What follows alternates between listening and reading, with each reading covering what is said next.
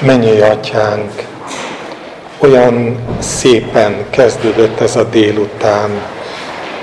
Annyira jó volt veled együtt kezdeni, olyan jó volt dicsérni téged, olyan jó volt hallgatni Mártit, és egyáltalán annyira hálásak vagyunk neked, hogy, hogy gondod van ránk. Körbe veszel bennünket szereteteddel, valóban tábort jársz körülöttünk, és nem szűnsz meg bennünket támogatni és bíztatni, hogy ne adjuk fel mi sem. Köszönjük neked. És most azért jövünk a orcád elé, hogy könyörögjünk a következő fél óráért, óráért kérni tégedet, hogy légy jelen az igében, légy jelen a szívünkben. Ha te nem vagy ott, akkor nincs semmi értelme semminek. Szeretnénk, hogyha arról szólhatnék én is, amit te üzensz, és szeretnénk, hogyha azon is áldás lenne. És szeretnénk kérni, hogy add, hogy minden, amit teszünk szóban vagy cselekedetben, azt a te dicsőségedre tehessük. Amen.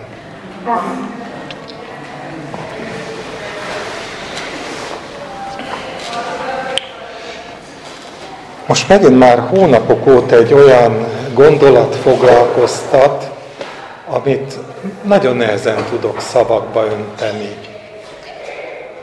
Úgyhogy kérem a megértéseteket, a türelmeteket, hogyha valahol mégsem sikerülne ez a cél. De nagyon a szívemen van, azt tudom mondani. Régóta fölfigyeltem Jézusnak a főpapi imájában egy olyan gondolatfűzérre, ami úgy első olvasása teljesen természetes, gördülékeny, nem is foglalkozunk vele nagyon, hogy vajon miért vannak ezek az ismétlések. Azt mondja Jézus, hogy nem csak értük könyörgök, hanem azokért is, akik majd az ő beszédükre hisznek bennem, hogy minnyájan egyek legyenek atyám, mint te, én bennem, és én te benned, ők pedig mi bennünk, hogy elhiggye a világ, hogy te küldtél engem. Én azt a dicsőséget, amelyet nekem adtál, nekik adtam, hogy egyek legyenek, amint mi egyek vagyunk. Én ő bennük, és te én bennem, hogy tökéletesen egyé legyenek, és hogy megismerje a világ, hogy te küldtél engem, és úgy szeretted őket, amint engem szerettél. Így első hallásra nem érzékeltek benne valami furcsát ezekben az ismétlésekben. Jézus igazából egy olyan egységről, egy olyan, nem is szimbiózis ez, mert több, három részvevője van, beszél, ami, amit mi azt gondolunk, hogy magától értetődő. Ugye azt mondja, hogy mint te én bennem, én te benned, miért ez nem, nem magától értetődő? De ez a könyörgés hogy úgy, ahogy én te benned és te én bennem vagy, ők pedig mi bennünk vannak, úgy legyenek egyek. Tökéletesen legyenek egyek, és elmondja azt is, hogy mi az egész egységnek a célja. Az egység célja az, hogy megismerje a világ, hogy te küldtél engem. És ez egy rendkívül frappáns, rendkívül rövid megfogalmazása annak az életútnak, amit szánt nekünk. És ez az életút bármilyen különös, illetve valószínű, hogy nem különös, de nem elsősorban a róla szerzett ismereteknek az életútja, hanem egy egység vele. Ahogy én te benned vagyok, és te én bennem vagy, úgy legyenek ők mi bennünk. Hogy volt Jézus Krisztus az atyában? És hogy volt az atya benne? János nagyon gyakran beszél ezekről. Ő az, aki elmondja azt, bizonyára emlékeztek rá, amikor azt mondja, hogy én semmit nem teszek magamtól. Hogy én semmit nem szólok magamtól, mondja Jézus. Azt mondja, hogy csak azt teszem, amit, amit az Atya mondott nekem. Azokat a beszédeket, amelyeket mondok nektek, nem magamtól mondom, hanem az atya, aki bennem van. Nincs ilyen értelemben autonómia. Nem, nem úgy közvetíti a saját gondolatait Jézus, hogy ne volna mögötte folyamatosan ott az atyának a tekintélye. és azt mondja, hogy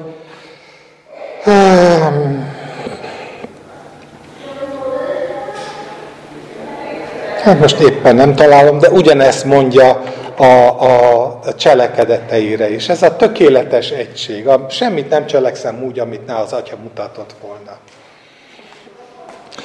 Tudom, sokszor beszélünk róla, és tudom, hogy tulajdonképpen hajlamosak vagyunk azt hinni, hogy mi ezt tökéletesen értjük, és hajlamosak vagyunk azt gondolni, hogy de hát ez egy különleges dolog.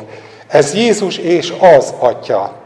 Jézus az Isten fia volt, Jézus mindig engedelmes volt, talán egy kicsit belátóan azt mondjuk, hogy mi nem tudunk ilyenek lenni, mint Jézus, nem tudunk sem engedelmesek lenni, sem ráhangolódni annyira az atyára, mint ahogy Jézus Krisztus ráhangolódott. Csak ezzel a megfogalmazásainkkal az a gond, hogy valahányszor elindulunk ezen az úton, hogy így kezdjük szemlélni a nekünk szánt életet, hogy mi úgyse tudunk olyanok lenni, akkor könnyen átveszik a pótlékok az Istennel való kapcsolat helyét. Könnyen kilépünk ebből a függésből, és könnyen azt gondoljuk, hogy valamink van, miközben nincsen. Könnyen bizonyságot teszünk úgy, mintha volna valamink, miközben nincsen. Én annyira szeretem Pálapostolnak azokat a érzékeny megfogalmazásait, amikor szembenéz kérdésekkel, de minden esetben különbséget tud tenni a között, hogy ezt az Isten mondja, én tőle kaptam, kijelentette, és továbbadom mind az Istennek a kijelentését, attól, hogy azt mondja, hogy erről nincsen kijelentésem az Úrtól. Bár így tudnánk mindig mi is megkülönböztetni, hogy van-e kijelentésünk az Istentől, ő benne való kapcsolatból táplálkozik, a vele való kapcsolatból táplálkozik, amit mondunk, vagy pedig csupán gondolataink vannak valamiről, azért, mert örököltük azokat a gondolatokat, azért, mert hallottuk azokat a gondolatokat, teljesen mindegy, hogy mi az oka. Ugye a kérdés az, az mindig az, a világgal való kapcsolatainkban, hogy mit akarunk megmutatni, és mit tudunk megmutatni. Ugye Jézus ebben a főpapi imában azt mondja, hogy az a cél, hogy valami olyan dolgot mutassanak be, amiből a világ megérti, hogy Isten küldte Jézust, és megérti azt, hogy szereti őket. Mármint Isten személyesen szereti az embert. Nincs ennél kisebb cél, és nem kell ennél nagyobb cél.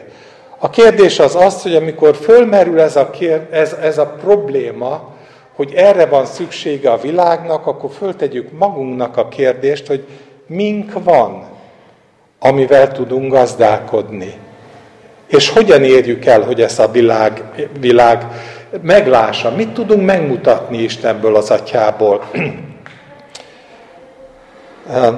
Ilyen válságos óra volt az utolsó vacsora, ahol már nagyon küzdöttek azzal, hogy, hogy olyan jó volna valami kézzelfogható dolgot, mint hogy mi is küzdünk azzal, olyan jó volna valami kézzelfogható dolgot bemutatni abból, hogy ki az Atya. E, mert mi sem akarunk természetesen rosszul képviselni, nem akarjuk Istent. És ott van Fülöp, és a végső kétségbe esésében azt mondja, hogy mutasd meg nékünk az Atyát, és az elég. Csak egy pici hangyányi dolgot mutass meg nekünk, mint hogy a világ is ezt várja, hogy valamit mutassunk meg, és az elég. Emlékeztek rá, szintén az ünnep, amikor fölmennek a templomba, és jönnek a görögök, és oda mennek Andráshoz, és mondják neki, hogy látni akarjuk Jézust. Mert ez a világnak is a vágya, vágya hogy látni szeretnénk a Krisztust. Mutasd meg nekünk. Hogy mutassam meg? És erre persze sokféle módszertan dolgozott ki az ember, a hívő ember is sokféle módszer dolgozott ki erre, hogy, hogy valahogy megpróbálja megmutatni a láthatatlan, megpróbálja szavakban leírni a láthatatlan, bizonyságtétel tenni arról, amit tud, vagy tudni vél, és időnként messze kerülünk attól, amit tudjátok, hogy mennyire szeretek a János levelének az első részében, amelyik azt mondja, hogy pedig amire elhívtunk, az nem az, hogy arról tegyünk bizonyságot, amit tudni vélünk, hanem az, hogy amit láttunk, amit hallottunk, amit kezeinkkel tapintottunk, amire fölnéztünk, az életnek az igéjéről. Nem a holt ismeretekről, hanem az életnek az igéjéről teszünk bizonyságot, és elismételi azt, amit itt Jézus megfogalmaz a főpapi imában, valami olyan módon, hogy azt mondja, hogy azért, hogy közösségetek legyen velünk, mégpedig az a közösség, ami nekünk van az atyával. Tudom, ismétlem sokszor ezeket a szavakat, de talán azért, mert bennem annyira mélyen ott él, hogy, hogy azt mondja, hogy én azt a közösséget ajánlom neked, ami nekem van az atyával. És fölteszem magamnak a kérdést, és szerintem mindannyian föltehetjük magunknak a kérdést, hogy milyen közösségünk van az atyával. Mit tudunk bemutatni ebből a közösségből? Mert ha nincsen mély közösségünk az atyával, akkor nem tudjuk képviselni az atyát az emberek előtt, akkor sem, hogyha nagyon szeretnénk képviselni őt. Tudom, van elvi válasz erre, hogy mink van, mert az elvi válasz az valahogy úgy szól, hogy mindent megadott nekünk az Isten. És valóban úgy van, hogy a római levél azt mondja, hogy aki az ő tulajdon fiát nem kímélte, hanem őt mindannyiunkért odatta, hogy ne ajándékozna nekünk mindent vele együtt. Vagyis ő benne a menny, a mennyország végtelen tárházát, mérhetetlen gazdagságát ajándékozta oda az övének. Hangsúlyozom, befejezett múlt időben oda ajándékozta. És mégis, miért van akkor az, hogy mi, akik szeretnénk bemutatni ezt a gazdagságot a világ számára, mi saját magunk is folyamatosan azzal küzdünk, hogy nem nagyon tudjuk ténylegesen is beinvitálni a mennek ezt a gazdagságát a mi életünkbe. Nem tudunk jól élni vele, vagy legalábbis a gyakorlati tapasztalatunk az, hogy, hogy nem működik úgy, ahogy szeretnénk. Kérjük. Oda megyünk az Isten elé, és kérjük, kérjük, kérjük. És nem kapjuk meg. Gyakran nem kapjuk meg félre ne értsetek, nem azt mondom, hogy Isten nem volna kegyelmes, és ne adna meg nagyon sok mindent a kéréseinkből, de azért aki csak ezen a földön él hívő ember, az azért átmegy ezen a tusakodáson, hogy tudja, hogy Isten elvben odatott mindent, a gyakorlatban pedig mégis, amikor kér valamit, akkor olyan bizonytalan, hogy most megkapja vagy nem kapja meg. Emlékeztek rá, olyan gyakran vannak, hogy emberek, akiknek eh, van tudásuk arról, hogy miket ajándékozott az Isten nekünk, például az, hogy az ő sebeiben gyógyultunk meg, és utána elkérik a gyógyulást az Istentől, mégis azt tapasztalják, hogy nem biztos, hogy megkapják a gyógyulást az Istentől, és persze, mindannyian előbb-utóbb megtanuljuk hozzátenni azt, hogy legyen meg az Istennek az akarata, és jól van, hogy mindezt hozzátesszük. De ez azt hiszem valahol a szívünk mélyén mindannyiunknak ott motoszkál a kérdés, hogy, hogy, hogy mi a Bibi? Hiszen mi nem úgy vagyunk, mint ahogy Jakab írja, vagy legalábbis azt reméljük, hogy nem úgy vagyunk, mint ahogy Jakab írja, amikor arról szól, hogy kéritek, de nem kapjátok meg, mert rosszul kéritek, csak azért, hogy a ti saját élvezeteitekre fordítsátok. Ez ennyire általános volt a Jakab által megszólított gyülekezet életében? Ők ennyivel rosszabbak lettek volna, mint ami a mai hívő emberek? Feléjük jogosan hangzott ez a felhívás, meg ez a szemrehányás, hogy nem jól kéritek? Mi felénk nem hangozik, nem hangozna ugyanilyen ilyen hangsúlyjal, vagy ugyanilyen nehezen, ö, ilyen hangsúlyjal?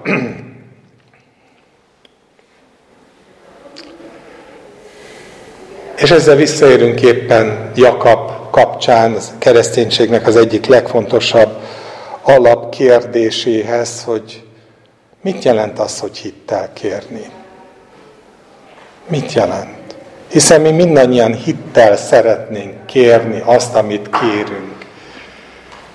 És azt látjuk, hogy azzal, hogy elkezdjük kvázi mantrázni a jól ismert ígéket, azzal, mint hogyha nem sok minden történne, vagy nem, legtöbbször nem történik semmi. Hogyan lehet hitből élni? Hogyan lehet hitből cselekedni? Hogy lehet párosítani minden gondolatunkat hittel? És ahogy ezen gondolkodtam, egyre inkább az, arra jutottam, hogy lehet, hogy az a baj, hogy túlságosan nagy hangsúlyt kap az, hogy mi szeretnénk megérteni az agyunkkal, hogy mi az a hit. Szeretnénk definiálni a hitet, és talán abban a vélekedésben vagyunk, hogyha sikerül definiálni a hitet, akkor sikerül a hozzávezető úthoz is kapni útmutatást, hogy hogyan lehet hinni, hogyan kell hinni. Nem lehet, hogy egy kicsit túl komplikáljuk ezt a kérdést. Nagyon szeretem azt a jelenetet, amikor Jézus elé viszik a gyerekeket. És Jézus akkor mond egy olyan mondatot, ami, ami azért rávilágít arra, hogy mennyire nem bonyolult a hit. Azt mondja, hogy aki pedig csak egyet is megbotránkoztat e kicsinyek közül, akik hisznek bennem, és a gyerekekről beszél, jobb annak, ha malom követ kötnének a nyakába, és a tengerbe vetnék.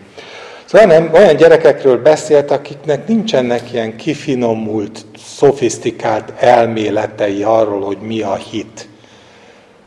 Csak egyszerűen tudják, hogy igaza van.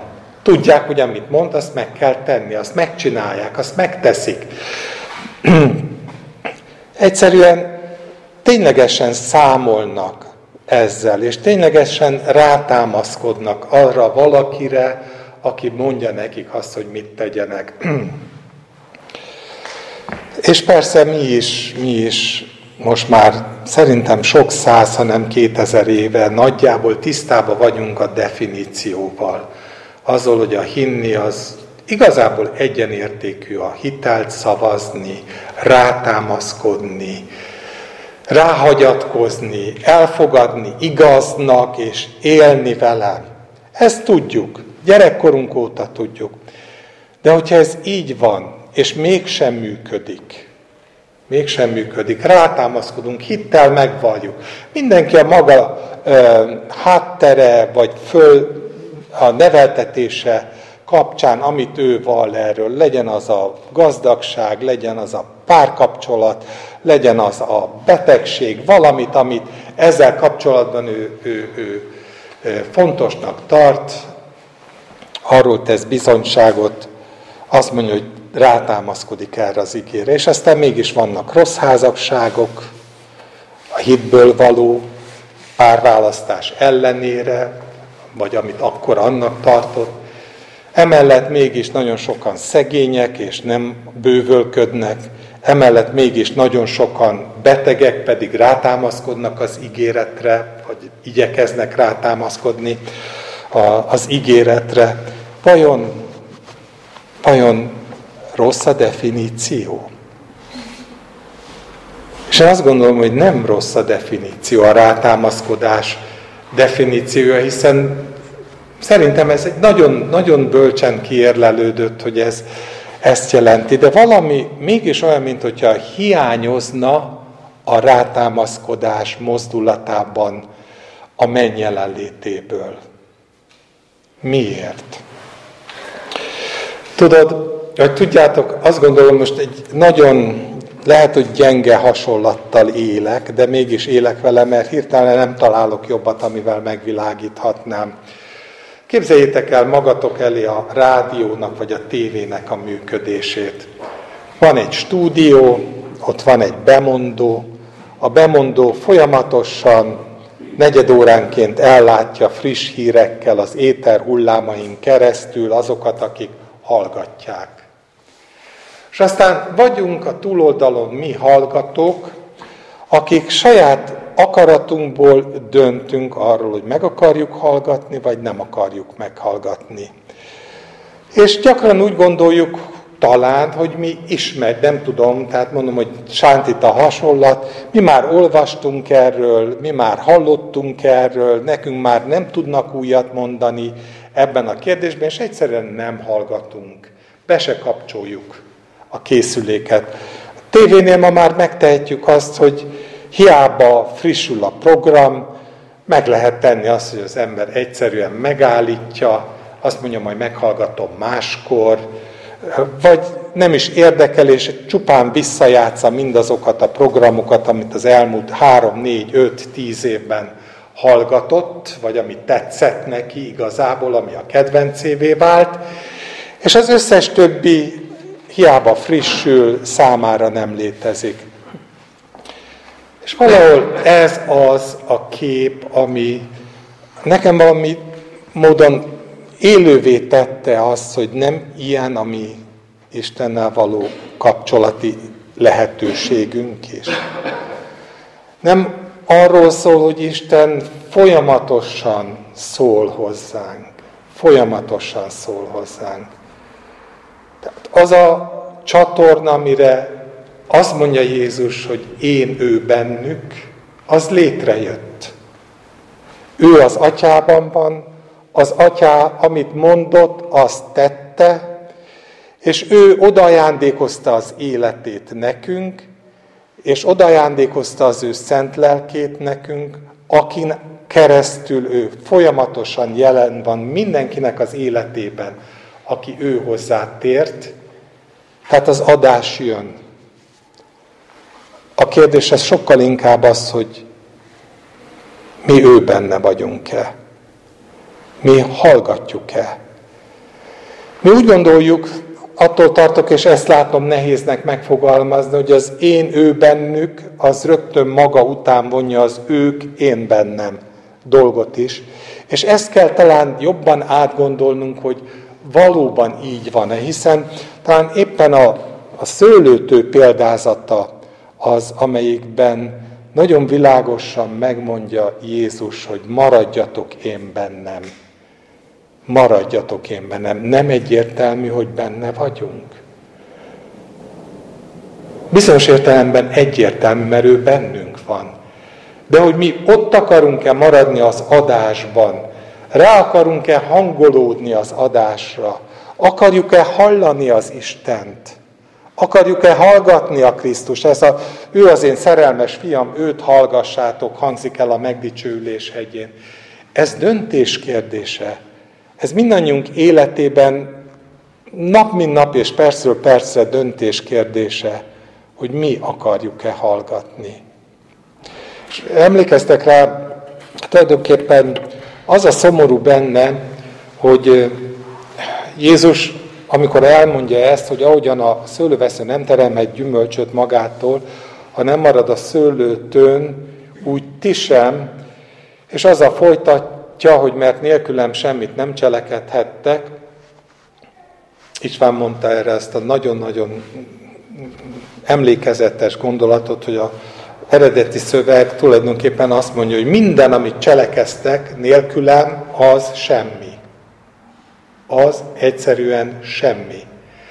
Tehát, hogyha átmentek önjáróba, és saját magatok döntöttök, anélkül, hogy megkérdeznétek, nem, még csak nem is a kérdezés a lényegeben, anélkül, hogy, hogy ez a szimbiózis létrejött volna, hogy én, ti bennetek, és ti pedig bennem maradtok, akkor bármit gondoltok, bármit cselekeztek, bármilyen nemes, bármennyire sok ezer éves tapasztalatból, igeismeretből táplálkozik, az mind semmi mert a világ nem abból ismeri meg a Krisztust, hogy jó dolgokat tudunk róla, igaz dolgokat tudunk róla. A világ abból ismeri meg a Krisztust, hogyha ő benne maradunk.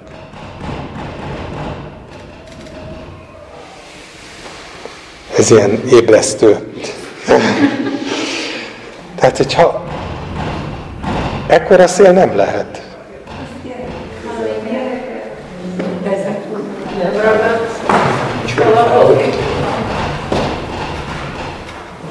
A Szilvi nincs ott? Hát akkor semmi gond.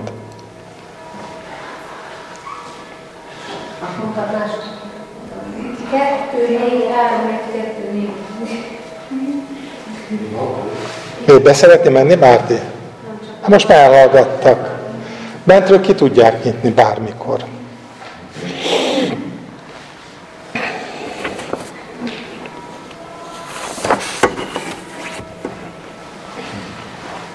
No, tehát az mind semmi, itt tartottunk. Mindaz, amiben ő nincs ott, az semmi. És ő csak abban van ott, ami a benne való kapcsolatból származik, a vele való kapcsolatból származik. És mondtam, hogy az a súlyos figyelmeztetés benne, hogy Jézus azzal folytatja, hogyha valaki nem marad én bennem, az kivettetik, mint a szőlővesző, és megszárad. Elszárad az élete. Már csak olyan marad a, a, a tudása, vagy a felfogása, mint amilyen volt, azért az öreg profétái emlékeztek rá, amikor ugye Bételi oltár ellen megy el e, szólni az, a fiatal proféta és, és Isten azt mondja, hogy ne menj sehova be, meg gyere vissza, és akkor ott van az öreg proféta, aki azt mondja, hogy de nekem pedig azt mondta az Isten, hogy hívjalak be, és lássalak vendégül téged, és a fiatal az lépre megy, pedig az öregnek már nincsen élő Isten ismerete. Neki már csak a múltból táplálkozó feltételezései vannak, hogy ez nem normális hogy te ilyet gondolsz, hiszen az Isten nem olyan, az Isten másmilyen. Az Isten arra tanított, hogy vendégszerető legyek, hogy fogadjam be a vándort, és nem erről a történetről szeretnék beszélni, de azt szeretném bele mond, belőle csak kihozni, hogy amikor valaki megszárad, amikor nincsen már benne a mindennapi Istennel való kapcsolatból származó frissesség, akkor az már semmire nem jó mint a manna, tudjátok, amelyik, hogyha nem friss, akkor megposhat, megbüdösödik. És nem jó semmire, és végképp nem származik belőle élet.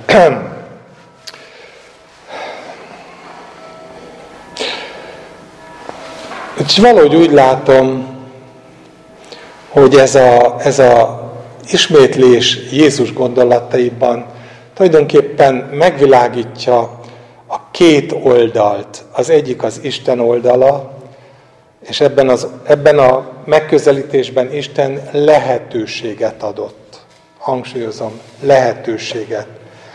Lehetőséget arra, hogy éljünk mindazzal, amit ő nekünk ajándékozott a Krisztusban, de az érem másik oldala pedig a mi oldalunk, és ez pedig a felelősségnek az oldala.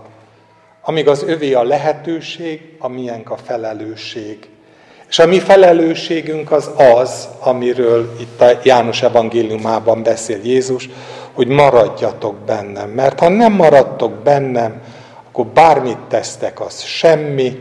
Ha nem maradtok bennem, akkor bármit mondotok, és bármekkora tudásotok van, az semmi.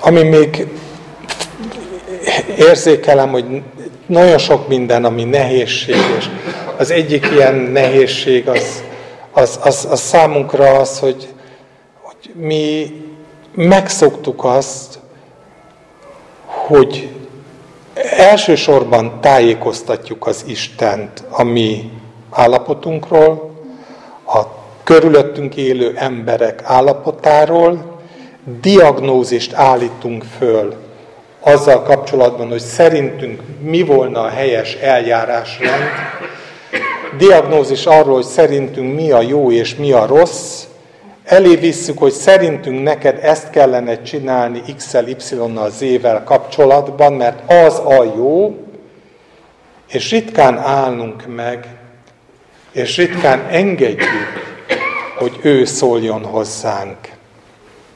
Lehet, hogy te nem így, vagy ti nem így vagytok vele. Én, én, én nem tudom. Erről is olyan sokszor beszélgettünk az elmúlt években, hogy a mai gyakorlatban az ima elég sokszor átmegy egy egyoldalú utcába, egy egyirányú utcába. Mi mondjuk az Istennek, hogy mit gondolunk, és mi kérjük a saját útjainkra az ő áldását, a saját jó és rossz ismeretére, amit mi gondolunk, hogy mi a jó és mi a rossz, az ő jóváhagyását és az ő beavatkozását, és már is közel vagyunk ahhoz, amit Jakab idézett, hogy kéritek, de nem jól kéritek. És amikor arról beszél, hogy mert tulajdonképpen csak a saját kívánságotokra költenétek, akkor ebben nem valami nagy testi eh, élvezkedést kell belegondolnunk, hanem egyszerűen abba, hogy a mi testünknek vannak elképzelései, hogy mi volna a jó, mi volna a rossz, mit kéne Istennek csinálni, kinek mit kellene csinálni, és mi ezzel a kvázi imalajstrommal megyünk az Isten elé, és kérjük, és közben pedig azt tapasztaljuk meg, hogy nem, nem kapjuk. Tehát ez, amit többször mondtam, hogy, hogy, hogy megvalljuk azt, hogy minden nekünk adott a Krisztusban, és aztán a gyakorlatban pedig, pedig nem érvezzük, vagy nem érezzük ezt át, hogy ténylegesen így lenne.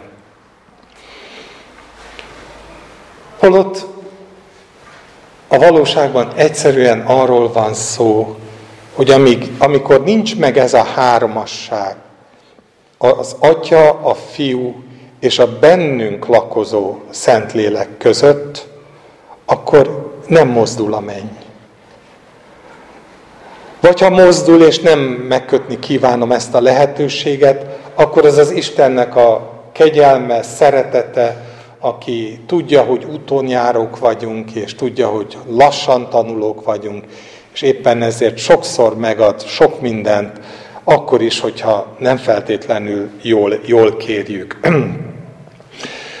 De azért, azért azt, azt gondolom, hogy érzékelnünk kell, hogy ez nem elég ahhoz, hogy meggyőzze a világot. Ugye Jézus nagyon világosan megfogalmazza azt, amikor azt mondja a vigasztaló Szentlélekről, akit majd elküld, hogy az majd meggyőzi a világot bűn, igazság és ítélet tekintetében. Én nem tudom meggyőzni, de ha Istennek a lelke bennem lakozik, és én benne lakozom, és most szándékosan használom ezt a kettős kapcsolat, hogy, hogy nem csupán egy lehetőséget kaptam arra vonatkozóan, hogy Isten szent lelke lakozást vett bennem, hanem átérezve az ezzel járó felelősséget, folyamatosan kérdezem az Urat a dolgok felől, hogy mit akarsz te mondani nekem. Megállok a beszédben, és azt mondom, hogy szólj Uram, hallja a te szolgád. Tehát, hogy alapvetően a magatartásomban beáll egy olyan fajta fordulat, ahol már nem én akarok dönteni a dolgok felől, hanem engedem, hogy Istennek a szent szelleme világosítsa meg azt, hogy mi a tendő, na akkor beáll a fordulat.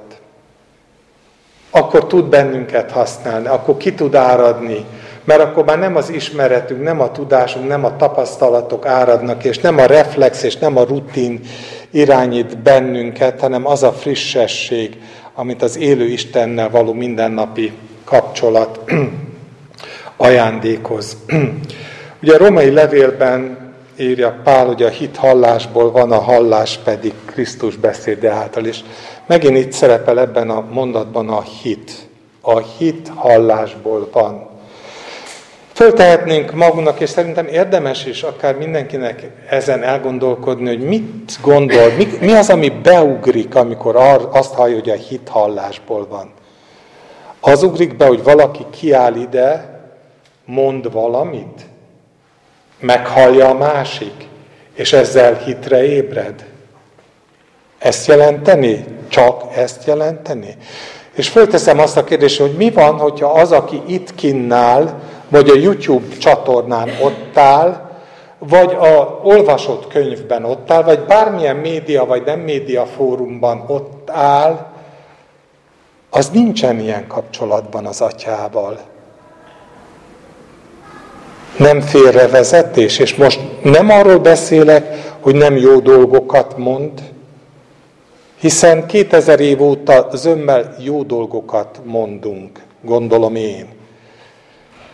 De a kérdés minden, minden ember életében nem az, hogy valami jó vagy kevésbé jó, igaz vagy kevésbé igaz, hanem hogy miből táplálkozik. Az Atya mondta, a Krisztus mondta, és számomra kijelentésé vált, tudom, hogy az Isten nekem ezt mondta, és ezért erről bizonyságot tudok tenni. Ez az, amit láttam, amit hallottam, amit tapasztaltam Istentől közvetlenül.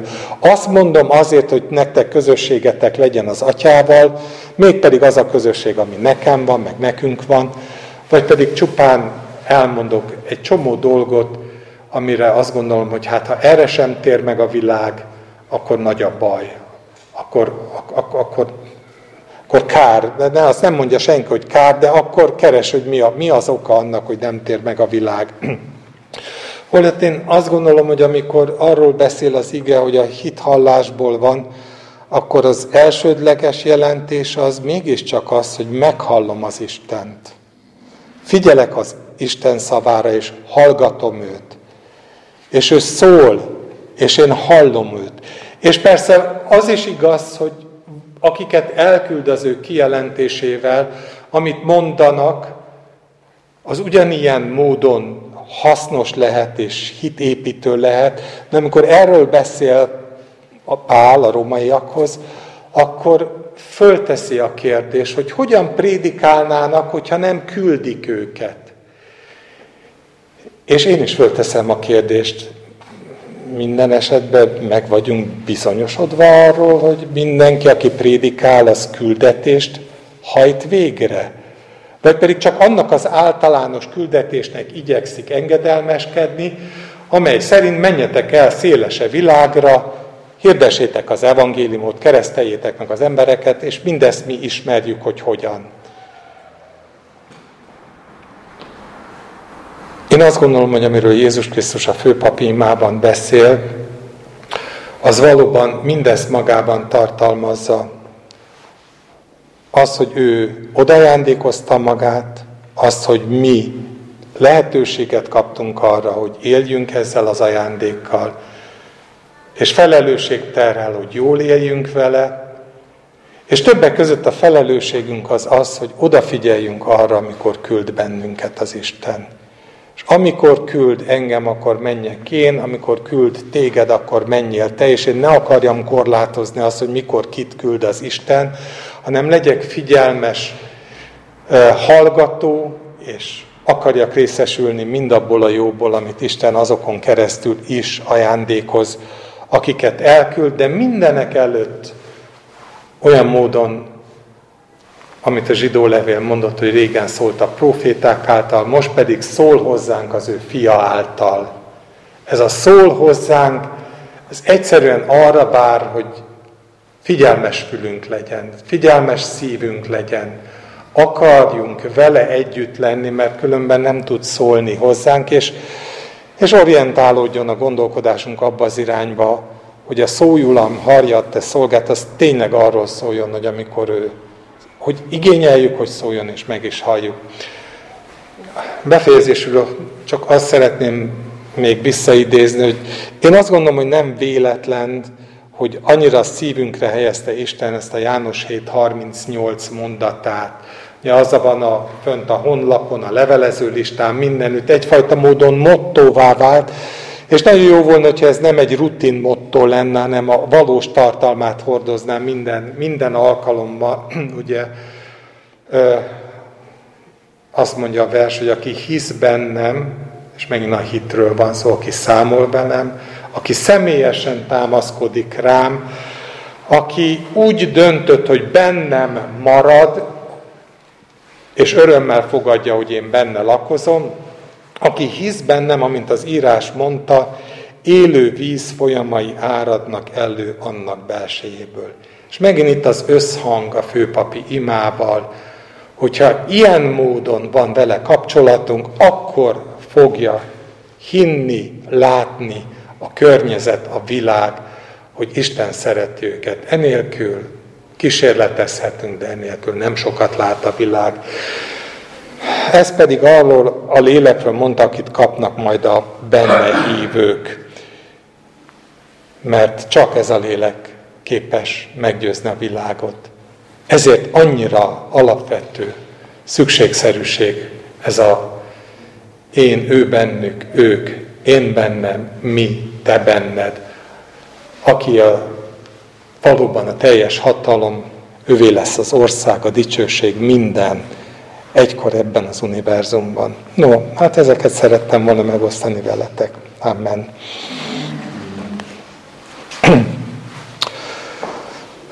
Uram, én mindig botladozok a szavakban, de annak örülök, hogy ismersz. Annak örülök, hogy egyre világosabban látom, ahogy telnek az évek, évtizedek, hogy nem elsősorban a szó tisztasága az, ami gyümölcsöző, hanem az, ahogyan te áldást adsz arra, ahogyan megindítasz gondolatokat szívünkben, ahogyan formálsz bennünket a te kegyelmedből minden botladozásunk ellenére, és ezt köszönöm meg neked.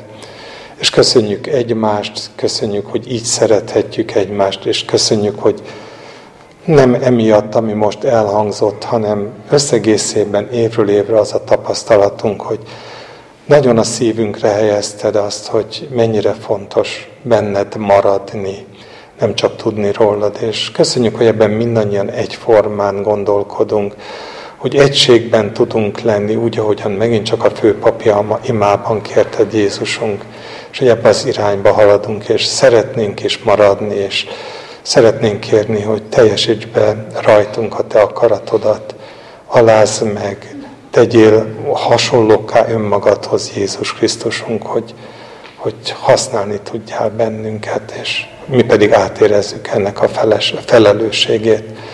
Köszönjük, hogy meghallgatsz bennünket. Amen. Amen.